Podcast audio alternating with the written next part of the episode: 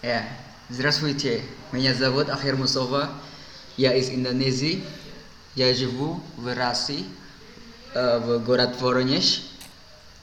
Но теперь э, пять, пять месяца до семь месяца я живу здесь. Sip. Iya. Ya dah. Iya. Eh, paling apa ya mulai dari itu aja deh. Eh, cerita gimana kamu bisa sekarang bisa sekolah di Rusia? Awalnya itu gimana? Kan sekarang berarti udah hampir setahun ya udah sekolah di sana apa dari mulai bulan apa sih? Berarti udah hampir tadi aku bilang hampir 8 bulan lah, 7, Tujuh bulan, 8 delapan bulan. nah eh, gimana sih eh, ceritanya? Mungkin Hmm. kamu bisa ceritain gimana awalnya kamu bisa kuliah di Rusia? Oke, jadi tuh aku tuh dulu awal dari lulus SMA ya, dari SMA 1 tuh aku pengen udah-udah iseng-iseng tuh pengen kuliah di luar negeri gitu. Cuma kan ada kendala tuh sama orang tua. Masih susah izinnya lah tahu sendiri gitu. Nah, terus jadi aku juga daftar-daftar tuh ke PTN-PTN di Indonesia. Nah, kebetulan pas SBMPTN aku keterima gitu. Jadi orang tua aku kan jadi udah deh di sini aja, nggak usah jauh-jauh Iya. lah gitu. Akhirnya aku coba di di Univ lah, tahu sendiri ya Univnya. eh, sebut- sebutin Nah, aja nggak apa sebutin aja nggak apa Ah, keterima oh ya di dah. mana Itu aku kuliah di di UNS, jurusannya teknik mesin Yap. juga. Ya emang aku pengen pengen kuliah di Yap. teknik.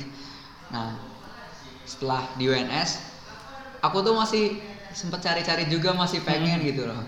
Malah sempat juga aku pengen apply ke Turki. Hmm. Nah, pilihanku kan ada Turki sama Rusia Hmm. tuh.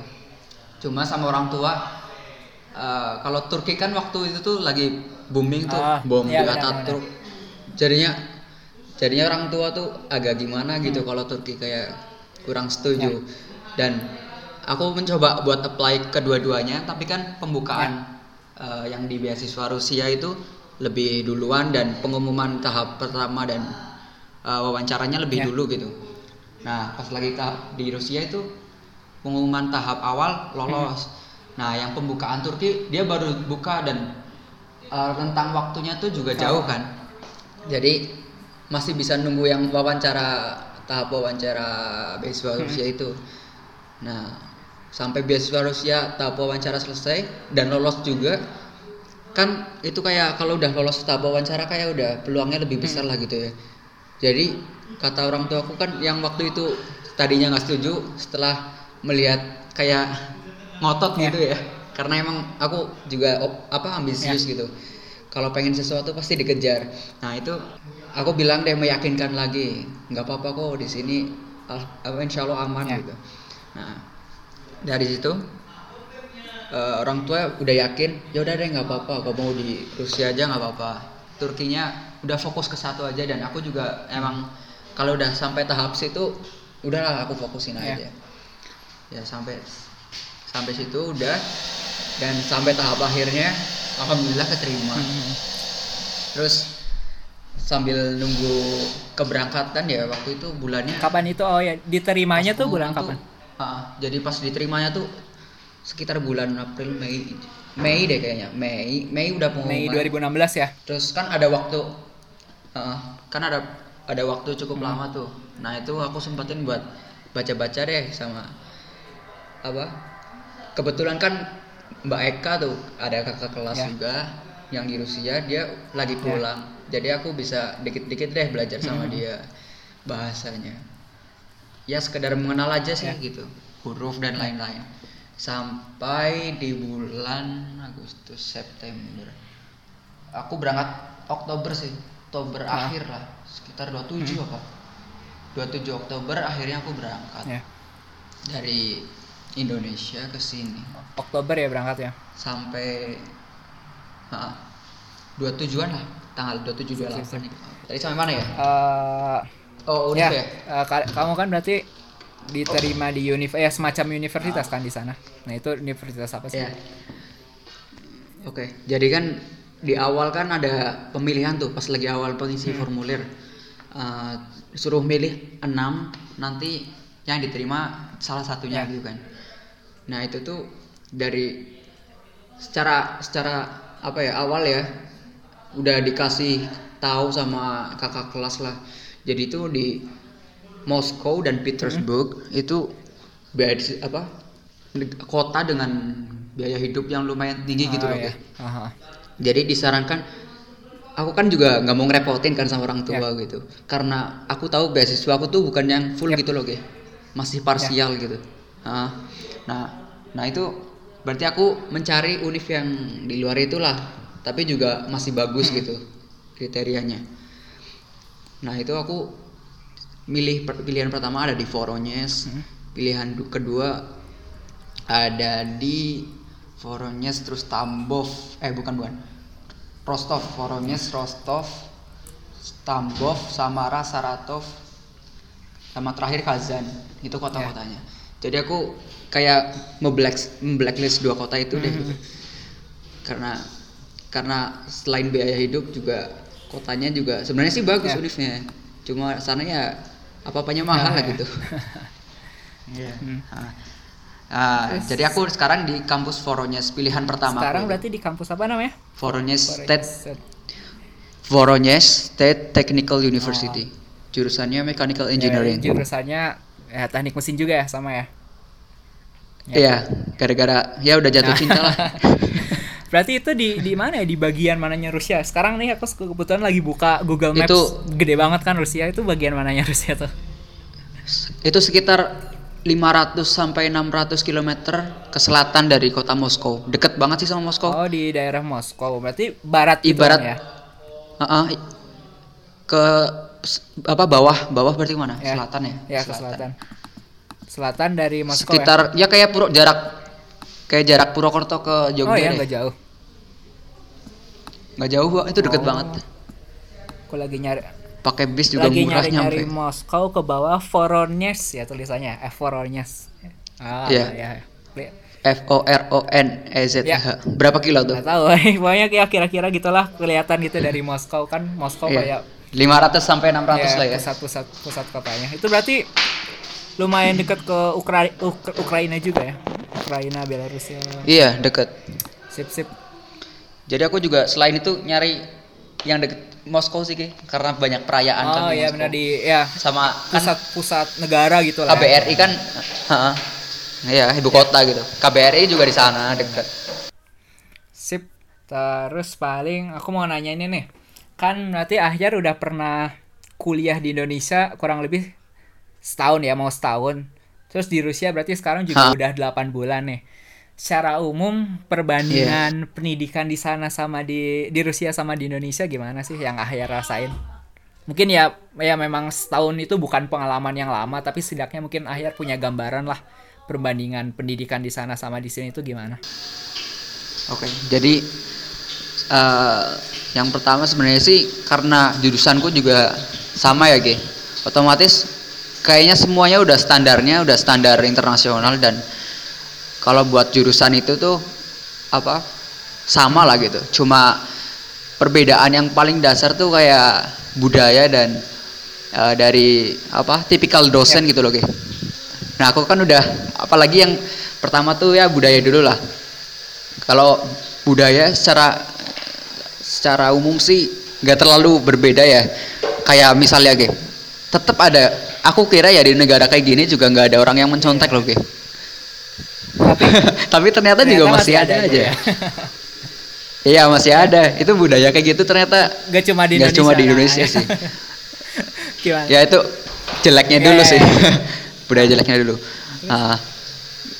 tapi ya yang lumayan keren sih pas lagi kalau ada ujian gitu ya Ge kalau di Indo kan duduk tuh kayaknya masih bareng gitu loh Ge Sih gimana?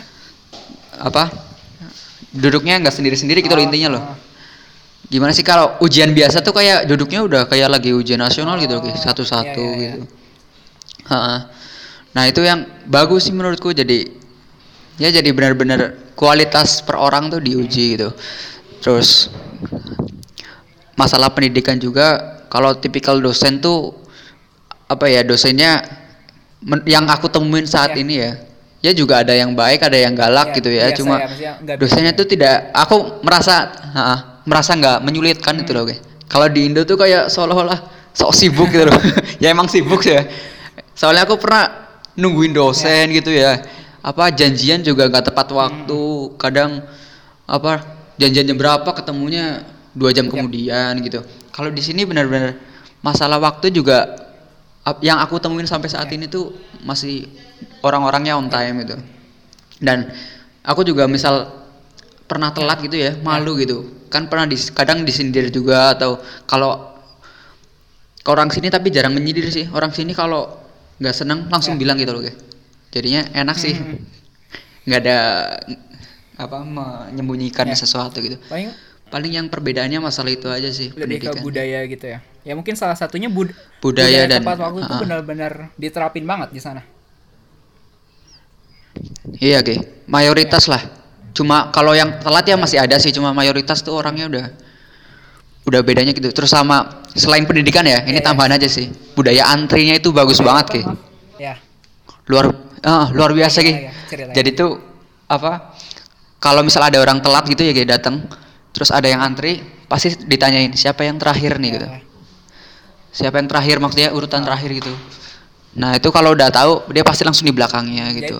Terus kalau ada yang apa antri tapi nggak membentuk lain gitu, tapi membentuk kayak Gerombol apa? gitu. Ya. Gerombol-gerombol gitu diliatin. Terus otomatis kan nggak enakan diliatin, at- akhirnya membuat lain gitu. Ya otomatis rapi gitu lah. Itu beda. budayanya gitu ya memang budaya Eh, mungkin betul Ha-ha. kamu berarti belajarnya di kelas bareng orang-orang Rusia atau dipisah gitu yang Nah ini ah, untuk awal ini kan masih eh, apa? Masih bahasanya masih di- lebih diperdalamkan ya, Ge. Jadi Hmm. masih sama orang asing. Nah ini habis summer ini semester ke depan Ya. ini udah dicampur oh berarti sekarang masih ada sama orang Rusia. persiapan dulu ya Ah, jadi lebih diperdalam ke bahasanya dan orang Rusianya kan otomatis udah bisa Ya. kan jadi nggak perlu jadi nggak ada buat semester ini. Ini orang asing doang. Hmm, jadi mungkin sekarang akhir masih dalam tahap persiapan gitu ya masih belum benar-benar belajar bareng orang Iya. Rusianya ya sip sip sip Heeh. Cuma materi-materi teknik kayak gitu ya udah di ada lah udah lumayan banyak kayak matematika, fisika. heeh. Eh, mungkin mau menanya tentang eh apa ya paling salah satu hal kayak kegiatan sehari-harinya deh di di Rusia itu gimana mungkin eh, aku pengen lebih spesifik lagi ke wak eh, mungkin masuk ke apa ya sholat gitulah eh, dalam hal ibadah gitu kan Oh, ya ha. kebetulan akhir berada Ibadah, di di Rusia kan yang bukan kebetulan bukan mayoritasnya Muslim kan Heeh. ya muslim sebagai minoritas Islam sebagai minoritas dan kebetulan bentar lagi juga ini mau mau puasa nih kita btw ya Eh, Iya ya, itu gimana luar biasa. Wak- waktu sholat di sana Ah. atau mungkin apa sih yang kamu rasain sebagai orang muslim yang di Rusia Hmm. Ya jadi yang pertama Satu ya ya. kalau buat rasis dan lain-lain ya, hah? itu langsung cerita ke rasis aja kalau udah bicara Muslim. Ah, itu aku selama di sini tuh nggak merasakan hal kayak gitu, sama sekali nggak merasakan. Dan pandangan mengenai komunis dan lain-lain tuh itu udah jauh deh setelah Vladimir Putin menjabat. Itu kayak Putin tuh udah membuka lembaran baru di Rusia. Ya walaupun masih banyak kekurangan lah, tapi itu ya udah seenggaknya lebih Ya. baik dari dulu lah. Nah, terus apa setelah paling ya masalah rasis ya pertama yang yang sangat kelihatan itu pas lagi sebagai warga muslim itu pas lagi setelah bom di Saint Petersburg kemarin loh Ki. ya itu kapan Itu- ya aku lupa apa ada aku lupa waktunya juga tuh pokoknya pas di Iya, kereta iya. deh ada bom di kereta itu metro ha. nah Terus? itu yang di sana tuh katanya ada mahasiswa dari Indo atau mana itu kerudungnya ditarik gitu Ki, katanya tapi itu orang-orang yang benar-benar dia nggak tahu sih nggak membuka mata jadi dia menganggap semua yang ngebom itu orang Islam gitu Hmm. Nah, kalau masalah rasis kayak gitu nggak ada sih. Terus buat kegiatanku ya, misal waktu-waktu sholat ya. ya Kalau- sih jam berapa di sana Kalau kalau buat spring ini nih subuh jam 2.11. jam berapa maaf Terus du, 2.11. jam 2 pagi 2 pagi 11. ya terus Iya. Nah, karena karena subuh jam segitu ya. Jadi kadang aku apa nggak tidur loh, Ki. Oh. Kalau nggak aku tidurnya jam 9 Aha. terus bangun jam 1 Iya. kadang ya. Itu baru subuh. Kadang nggak tidur sekalian kalau lagi ada tugas Iya, banyak iya. gitu. Terus sampai jam 4 paling baru tidur Iya. gitu ya. Kuliahnya kan kadang jam 10, jam 9. Nah, terus waktu duhur tuh jam 12.22. Hmm. Asyar 16.35, Maghrib 20.18, Isya 22.27. Itu kan Nah, beda-beda ya tiap tiap jadi musim ya, siangnya tuh iya, Ya. jadi siang- siangnya lebih lama. Kalau pas lagi winter malah pas winter tuh malah malamnya panjang banget tuh. Hmm. Siangnya cuma berapa berapa jam doang. Jadi Tapi itu bisa udah udah spring ya, udah mau summer subuhnya. malah ya sekarang ya. Iya mau summer. Summer malah lebih lama lagi tuh siangnya. Nah itu pas Ya, lagi iya. bulan Ramadan tuh lagi summer dan Oh. lama banget. Apa buka puasanya? Nah, kalau summer siangnya lebih panjang. Ah. Jadi ntar kan Ramadan juga tuh Mm-mm. kan otomatis siangnya panjang ya. Itu lumayan ujian juga sih di sini. Tapi air belum Terus- pernah itu ya. Kan ini berarti Ramadan pertama kan di sana. Heeh. Tapi sebelum-sebelumnya tapi alhamdulillah aku juga nah ya. udah mencoba udah nyoba jadi puasa ber- di sana. berlatih Ya, dulu benar. lah jadi aku kan apa alhamdulillah ya Senin Kamis juga ya ya walaupun kadang ada ada minggu yang nggak aku itu nah itu Ya. ya lumayan juga perbandingan antara winter dan summer jadi winter tuh aku bener-bener kayak ah, subuh tuh jam 6, 7 pagi gitu ya terus fajar tuh jam 8 lah Ya. apa jam setengah 8 gitu yang udah terbit matahari Ya. nah itu buka puasa tuh jam 5 ki enak banget waktu winter itu jadi cuma Mm. di dalam kelas aja tahu-tahu udah buka puasa gitu nah kalau sekarang Ya. nih Soalnya Udah jam bentar banget ya 2. siangnya. Iya, sekarang udah jam 2 Terus buka puasanya tadi jam berapa tuh maghrib? Jam 8 lebih lah, sekitar jam segitu kan. Mm-mm. Itu lumayan kerasa banget sih. Apalagi di sini juga, walaupun spring ya Ki. Aku kira tuh agak panas gitu ya. Tapi ya ampun, masih dingin juga. 5 derajat, 7 derajat. Hah. Ya kalau lagi hangat paling 17 derajat gitu lah. Itu juga kan masih hawa-hawa AC gitu Tapi lumayan lah Ya sebenarnya eh, secara umum di Itu Rusia buat- itu emang hawanya dingin gitu ya. Iya. Terus kotaku juga kan pokoknya Moskow kan dingin itu ya. Moskow tuh kota dingin. Ke bawah tuh juga nggak aku juga nggak terlalu jauh dari Moskow kan masih masih geografisnya masih yang dingin gitu. Sebenarnya kalau ke bawah lagi itu Rostov gitu itu hangat sih. Eh, apalagi ya mungkin tentang ya mungkin pengalaman-pengalaman menarik lah di sana kamu udah ngapain aja udah mungkin kalau ngelihat Instagrammu kan foto-fotonya keren-keren tuh di sana tuh itu itu ceritain aja apa Ya, menarik itu-. Oh ya udah. Pertama pengalaman religius kali ya. ya boleh boleh Jadi tuh ya karena setelah aku tanya ke orang tua aku ya Ki, emang Islam kan udah terpecah jadi berbagai macam ya Ki. Ini masalah agama Islam Ya, aja sih. Yang apa? Orang orang-orang tuh benar-benar yang pertama tuh yang aku sholat Jumat ya Ki ya. Kan di sini juga ada masjid tuh. Sholat Jumat tuh agak beda sih. Apa maksudnya?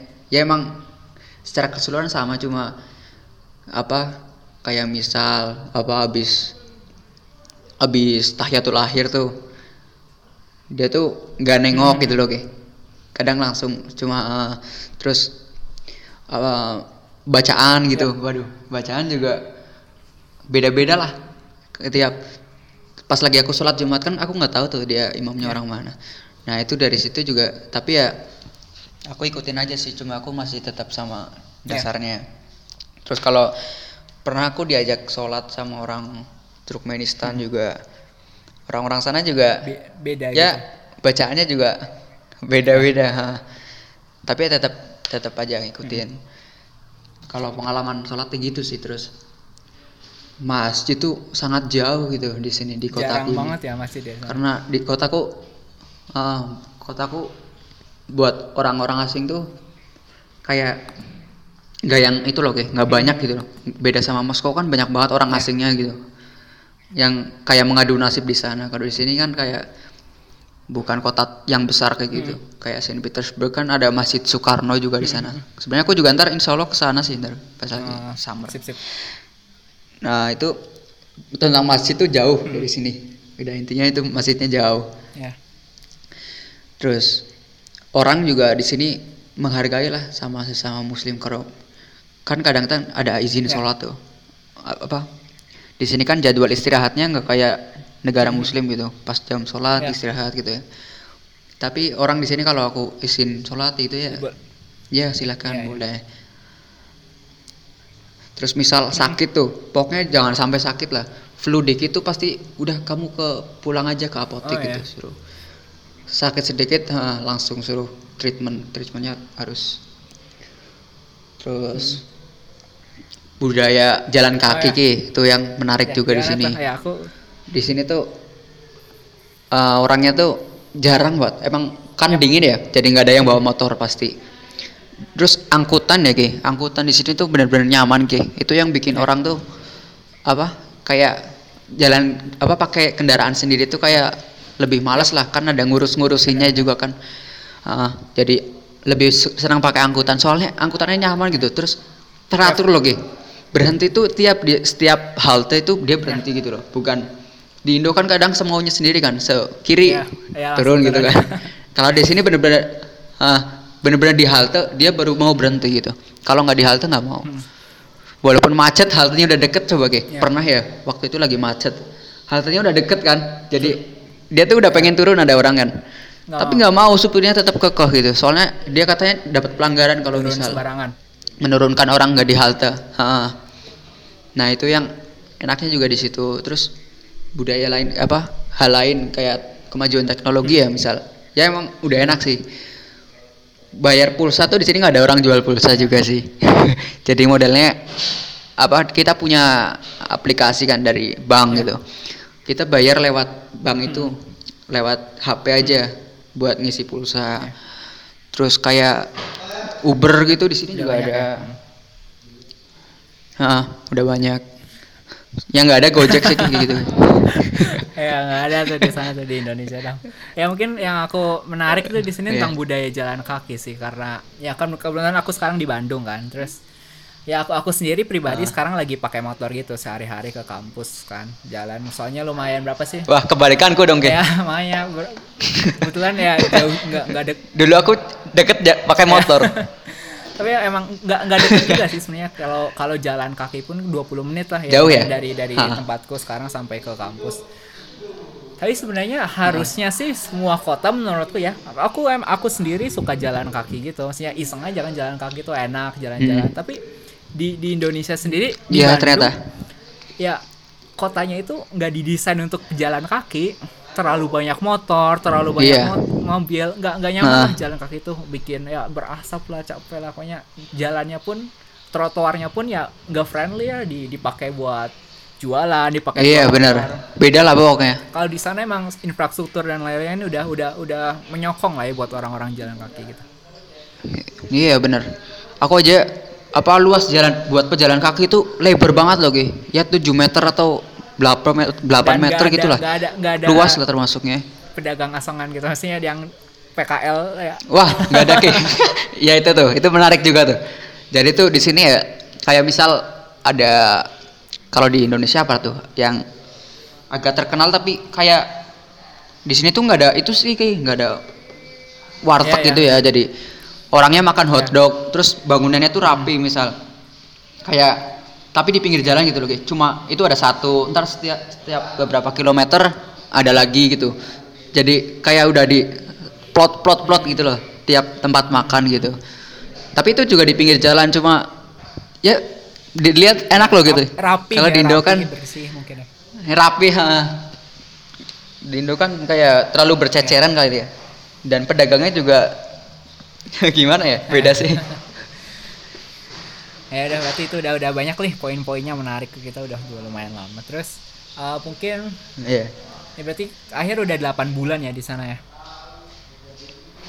Oktober sampai sekarang berarti berapa ya, sih? ya berapa sih 6 bulan lah 6 7 bulan ya berarti Ya, tujuh bulan. eh, apa ya kangen Indonesia nggak nih pengen pulang atau gimana apa gimana pak pasti kangen ya Wah, kangen Ya, sih pasti. terus, Ah. apa, sering Bentar, Ger. sering Sekarang? Ya ya Tunggu, tunggu. ya kalau kalau kangen Betul. pasti ya Iya, kalau kangen pasti cuma rencana pulang tahun ini kayaknya belum Iya. ada ya. Jadi doain aja Ki. Aku tuh lagi mau ikut Ki. Jadi ada di Sochi tuh. Sochi kan di pantai pantai Rusia tuh. Di Sochi ada eh, student student Chesky eh, forum gitu, konferensi, student Chesky for konferensi. Itu internasional skalanya. Ya insya Allah aku lagi lagi mau daftar jadi partisipan di sana. Doain aja. Itu agenda buat tahun ini. Jadi aku insya Allah nggak pulang. Dan di Moskow, ya itu di Moskow tanggal 22 Agustus juga ada festival Indonesia gitu. Oh, ya jadi Itu kayak jadi pengusaha-pengusaha dari Indonesia dia eh, apa memamerkan produknya gitu. Nanti kalau ada yang dari Rusia tertarik gitu, ntar didistribusikan sama pengenalan budaya-budaya Indonesia gitu, tari-tarian, musik dan lain-lain gitu. Itu acara itu. Nah, itu aku jadi volunteernya di situ. Jadi ya tahun ini lagi lagi nggak itu sih lagi agak sibuk Ya. lah gitu lah. sip sip. Ya jadi kalau kangen sih pasti. Tapi ya Ayar ah, mungkin jadi pulang cara ya. Ayar ngobati kekangannya ikut ikut kegiatan semacam itu ya dan mungkin ya banyak juga Iya. Ya, ada ada teman-teman dari Indonesia Jadi- juga ya di sana ya nggak nggak sendirian kan pasti kan Iya. Jadi belum ada rencana pulang sih. ya ya. Soalnya kalau pulang juga aku kadang kalau udah pulang ya, Ge. Kayak bet- terlalu betah gitu loh Ge, di rumah.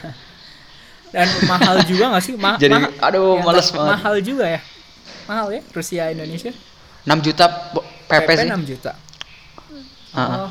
Murah Ya, sih, nggak- nggak terlalu ya, ya maksudnya kirain bakal Iya, nggak terlalu. lumayan menarik Cuma aku sih kalau di sini juga kan bisa memperdalam bahasa Oh, loh, Ge. iya, benar. Soalnya kayak acara forum gitu, konferensi ya. Itu juga bisa. Aku dituntut buat ngomong bahasa Rusia dan bahasa Inggris kan. Karena aku pas lagi ngisi formulir bahasa yang ku kuasai kayak gitu dua. Ya walaupun ada levelnya intermediate atau apa dan ini. ya teman-teman di sana berarti yang dari Indonesia ya pokoknya teman-temanmu di sana ada siapa aja Kalau di sini pas tahun ini ya di kotaku ini ada 45 Yang dari- lah temanku yang dari Indonesia. Ah, lumayan banyak. Kalau Moskow lebih banyak Oh, emang, lagi. emang udah ada komunitas ya nggak bakal sendirian gitu di sana kan ya Jadi itu ah, jadi itu yang ada na- namanya Permira G. Itu PPI sih. Pep, ya PPI kan ya tahu ya. Ah, itu kalau di Rusia namanya Permira, Perhimpunan Mahasiswa Indonesia di Rusia. Nah, tiap di Permira itu ada tiap cabang tuh dia kayak punya juga Permira cabang. Nah, ini di tempatku Permivo Voronezh, Permira Ya. Voronezh. Di Moskow juga ada Permira Moskow. Nah, itu jadi ketua koordinator tuh dari PPI tiap PPI cabang Permira mendata tuh. Otomatis kalau ada itu kan ya kayak komunitas ITB dari UGM gitu. Tiap-tiap cuma itu tiap kota sih. Kadang ada mahasiswa Jawa Tengah gitu perkumpulannya ya, Banyumas. ya, ya. Ya jadi dari situ kita jadi kenal sih. Ya mungkin selain selain belajar, selain kehidupan Apa, akademis di sana, kegiatan yang lainnya apa ya? Selain akademis, mungkin ada kegiatan organisasi yang kamu Wait, wait, ikutin sistem atau apalah di sana? Ntar dulu ya. Itu penilaian tadi ada yang kurang sih. Jadi kalau di Indonesia tuh 1 sampai 4 ya. Kalau di sini tuh 1 Ya, ya. sampai 5, eh 0 sampai 5. Jadi tuh aku senang futsal ya. Hmm, Jadi aku apa berawal dari temenku ya gitu dikenalin sama orang Rusia gitu. hmm. Nah itu aku punya klub akhirnya punya tim gitu sama teman-teman Rusia semua gara-gara waktu itu Oh, apa oh, ada- ada main gitu sana. terus aku suruh join Iya, gitu Ya. Jadinya Ah. sering main gitu nah dari tim situ ya terus apa kalau buat kegiatan ekstrakurikuler organisasi tuh jarang sih buat orang-orang asing gitu Ya, mungkin lebih ke belum ya, gitu. pertama mungkin paling masih komunitas ngurusin bahasa dulu ya. ya masih awal sih ya katanya sih kalau tahun depan Hmm. ada itu komunitas misal musik ya gitu ya Ya. itu bentuknya kayak komunitas sih cuma Hmm. Kalau organisasi kayaknya belum ngelihat sih aku Ya. terus bedanya juga kalau di Indonesia kan setiap setiap organisasi punya itu ya identitas kayak baju gitu. Kalau di sini tuh yap. s- apa? Bebas lah gitu. Heeh. Oh, nggak ada ya nggak ada seragam seragam gitu ya. Intinya belum melihat aku ini. ya mungkin ya mungkin akhir juga masih Ya, belum kayak BEM aja aku belum melihat di sini. Mungkin akhir memang masih belum lama juga kan baru baru belum, belum setahun kayak nggak ada. BEM deh. ya. mungkin apa ya terakhir apa deh pesan deh atau salam buat yang lain kan ini aku bakal nanti bakal rencananya bakal aku post nih di internet dan mungkin yang ngedengerin bakal ya orang-orang screen atau orang-orang semansa 15 gitu kan yang ya, yang yang kita kenal lah ya, mungkin ada ada pesan buat mereka Ya. Intinya ya buat semuanya Hmm. apa tentang belajar di luar negeri itu kalau kalian pengen bener-bener dikejar aja nggak apa-apa. Sekarang kalau S2 ya, kalau S2 lebih enak sih ada LPDP dan lain-lain. Itu Hmm. bener-bener enak dan apa nggak seperti yang dibayangkan gitu. Yep. Jangan apa menakutkan sesuatu yang belum terjadi gitu. Harus dicoba dulu. Kalau punya sesuatu impian harus dicapai. Ya. Terus yang penting buat Semansa 15 ya. Hmm. Wah, udah udah luar biasa. Kangen masa-masa bersama gitu. Ya. SF lah dan lain-lain tuh Nah. ada banyak banget lah pokoknya kenangan-kenangan. Ya. Ya intinya masa-masa itu sangat terkenang. Ya, ya mungkin buat nggak buat yang nggak tahu kita Ya. itu emang udah kenal dari SMA kita kebetulan satu SMA dan satu kelas juga di kelas 11 kelas 12 jadi kita udah udah lumayan bro gitu lah ya. Iya bener Ya terus dari dari screen juga itu screen tuh IPA 3-nya SMA 1 ya, Dari situ juga benar-benar mengubah mentalku sih. ya. Mental apalagi tentang mental berkompetisi. Udah itu luar biasa Ya. deh. Dari kelas itu. Legend. Applause deh, applause, Legend applause. ya, keputusan beliau pokoknya. Ini udah udah lokal banget pembicaraannya. Iya, iya, ya, udah. Eh, udah sih paling itu aja. Masih banyak atas waktunya. Dan semoga ber- semoga Oke, ya pembicaraan biasa, kita itu bermanfaat aja buat Kalau yang lain. ya amin. Oh ya, Ki, kalau free telepon aja nggak apa-apa. Ya. Ya ya, ntar kalau ada sesuatu yang ntar pas puasa mungkin Iya, iya. mungkin kan bakal capek atau gimana ntar ngobrol-ngobrol aja ya, chatting aja, sudah lah. Lebih. Oh Sip. iya. Iya, sip. Ya, masih ya, kamu monggo Ah. futsalan dulu. Eh, Iya, iya. Dari tadi udah diajak nih. ya, Sip, sip, ya, Ki. makasih ya. Assalamualaikum. Iya, iya. Waalaikumsalam warahmatullahi wabarakatuh.